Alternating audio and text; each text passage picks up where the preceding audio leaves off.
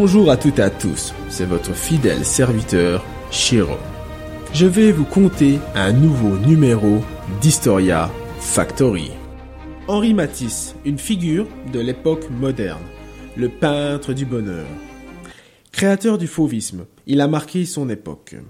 Nous commençons cette chronique dans la chambre de l'adolescent en convalescence.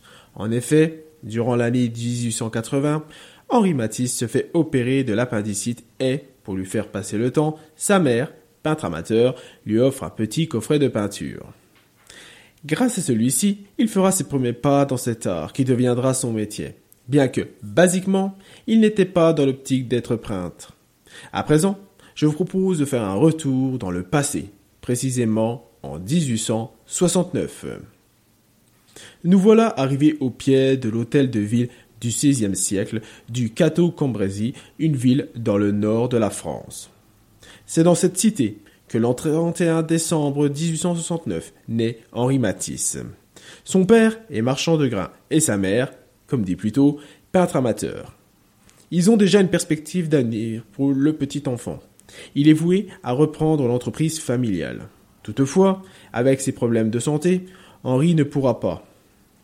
À Cateau-Cambrésis, la famille ne restera pas longtemps. Ainsi, trois ans après la naissance du petit, une fois la guerre franco-allemande terminée, elle déménage à Bohain en Vermandois. C'est dans cette bourgade que Matisse passera sa jeunesse. Bien qu'Henri fait des études de droit pour devenir clerc de notaire, à la suite de son opération et du cadeau de sa mère, il décide de prendre le soir des cours de dessin. Cependant, plus les années passent, plus il est attiré par la peinture, à tel point veut se rendre à Paris pour intégrer l'Académie Julian, puis après l'école des beaux-arts.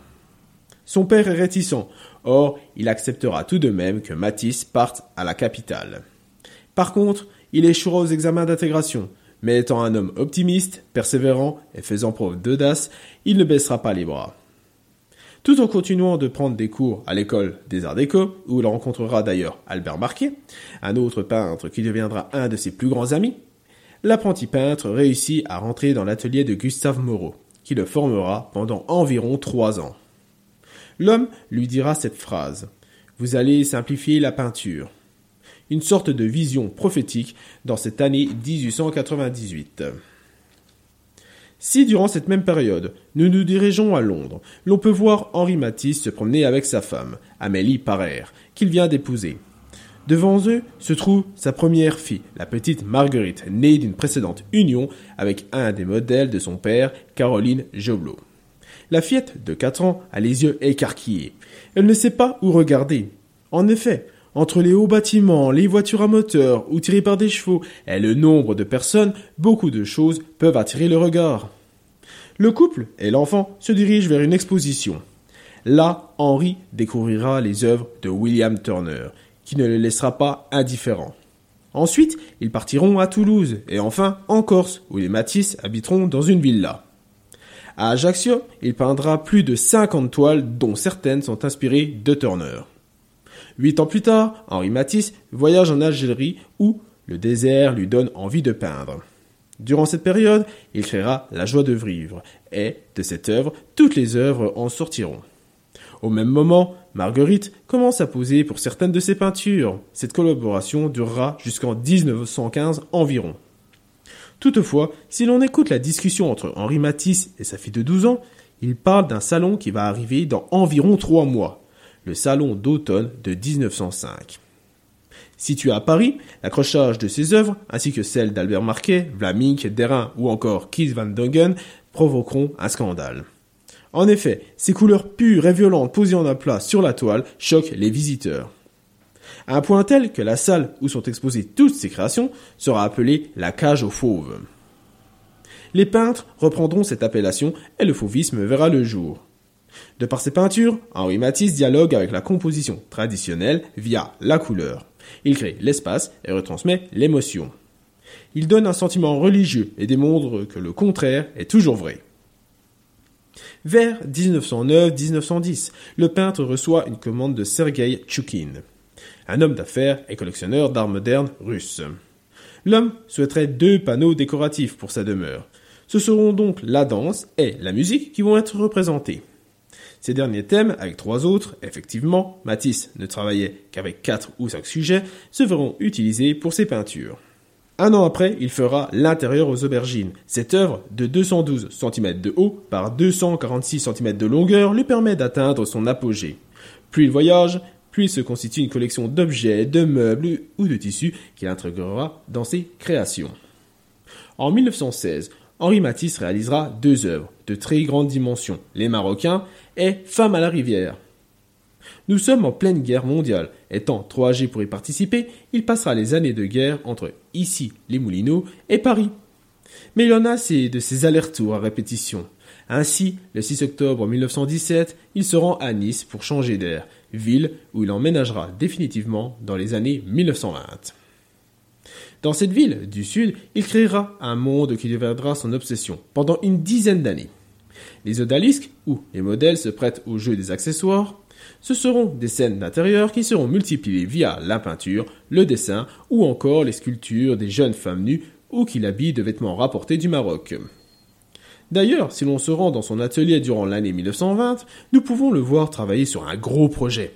Il fait des croquis, et c'est plusieurs façons, les déchire, comme c'est tout le temps le cas quand un résultat ne lui plaît pas, et recommence encore plusieurs fois jusqu'à trouver les décors et costumes du ballet Le Chant du Rossignol, réalisé par Diaghilev un nouveau milieu qu'il découvre et qui le change de la peinture sur toile. Dix ans après avoir réalisé le décor de la pièce de Diaghilev, il part en voyage à Tahiti pour découvrir un autre espace et une lumière différente. Ce périple va le bouleverser de par le pays, mais notamment via le voyage en lui-même. Tout d'abord, il est ébranlé par la traversée de l'Atlantique, du Havre à New York. Ensuite, c'est celle des États-Unis. En effet, en voiture, il traverse d'est en ouest le continent pour rejoindre San Francisco et y embarquer pour Tahiti. Ce trajet va radicalement changer sa perception de l'espace. Maintenant, il a pris conscience d'une autre échelle et d'une façon différente de voir les choses. Durant ce voyage à Tahiti, il nage dans les lagons, découvre la faune et la flore et s'émerveille devant les couleurs et devant les formes de la nature. Il se trouve sur l'île au même moment que Gauguin, toutefois il ne rencontrera pas. Durant celui-ci, il ne peindra qu'une toile. En revenant de ce séjour, il alternera entre les commandes décoratives et les conceptions de livres. Compte tenu de nouvelles voies, il recevra une commande du docteur Barnes qui souhaite une décoration pour sa maison près de Philadelphie. Le sujet représenté sera la danse, comme beaucoup d'autres de ses œuvres.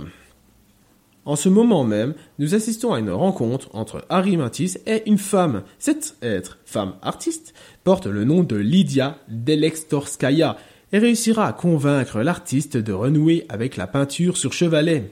Pour ce faire, elle deviendra son modèle de 1935 à 1939. Évidemment, bien qu'il se soit remis à peindre sur ce support, cela ne l'empêche pas de continuer les conceptions de livres. L'un des plus connus étant Jazz, qu'il fera convaincu par Thériade, un critique d'art. La couverture de cet écrit est faite en papier gouaché. Sa propre écriture vient noircir les feuilles et des enluminures y sont apposées. Par contre, lors de l'édition, il sera relativement déçu. La couverture de ce livre a peut-être été faite par Jacqueline Duhem, qui travaillait avec Henri Matisse depuis environ deux ans. Cette femme est son aide atelier. En effet, le peintre ayant subi une grave opération avait besoin de quelqu'un aussi bien pour son travail que pour les soins. La deuxième personne à l'épauler est Monique Bourgeois, qui sera son modèle pour l'œuvre L'Idole et quelques autres. Par la suite, l'infirmière deviendra sœur dominicaine et se rendra à Vence dans un couvent qui a besoin d'une chapelle. Je vous propose de nous diriger en 1948 vers l'atelier de Matisse. Là, alors qu'il est en train de peindre sur un fond musical, on peut voir une femme s'atteler à engouacher des papiers avec des couleurs pures. Jacqueline est concentrée sur ce qu'elle fait, puisqu'il faut que l'aspect soit impeccable, ni trace de pinceau, ni ombre de peinture. Ensuite, le peintre découpera dans ses feuilles des formes déjà inscrites dans sa tête et s'en servira pour ses œuvres, ainsi que pour les vitraux d'une demeure à Nice. Si le résultat attendu n'est pas celui qu'il voulait, alors il les déchire et les met à la poubelle, puis il recommence. Cependant, Jacqueline ne faisait pas que ça. En effet, bien qu'Henri ne supportât pas que l'on fasse le ménage par peur de faire voler la poussière, la femme le faisait. Par contre, elle devait remettre les objets à la place exacte et ne pas faire de bruit. Il n'aimait pas ça non plus. En outre, Rien ne devait choquer le regard d'Henri Matisse, qui avait d'ailleurs toujours un crayon à la main. Il faisait en quelque sorte des gammes, bâtons et autres caractères. Malgré cela, l'homme était très gentil, drôle et chaleureux, du moins quand on le connaissait.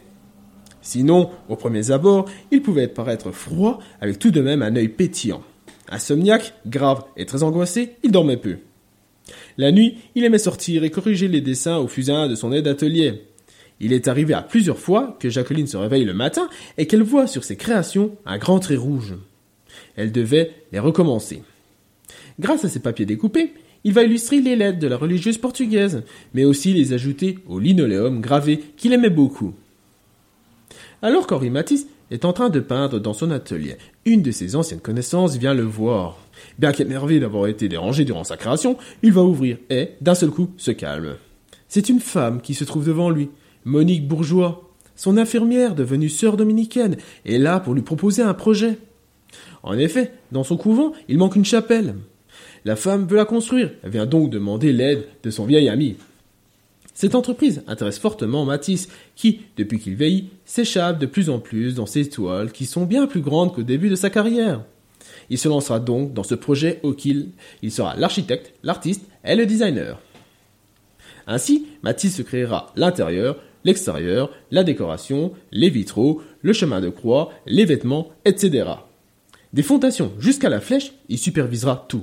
D'ailleurs, si l'on se rend dans celle-ci, alors qu'il fait jour, nous pouvons voir que la lumière va seulement des vitraux. Par contre, le soir, c'est un brasier ardent qui devient l'éclairage. Bien sûr, il y a tout de même une lumière électrique, située notamment au-dessus de l'hôtel fait en pierre du Gard, les mêmes que pour le pont du même nom. La construction durera 5 ans, de 1946 à 1951.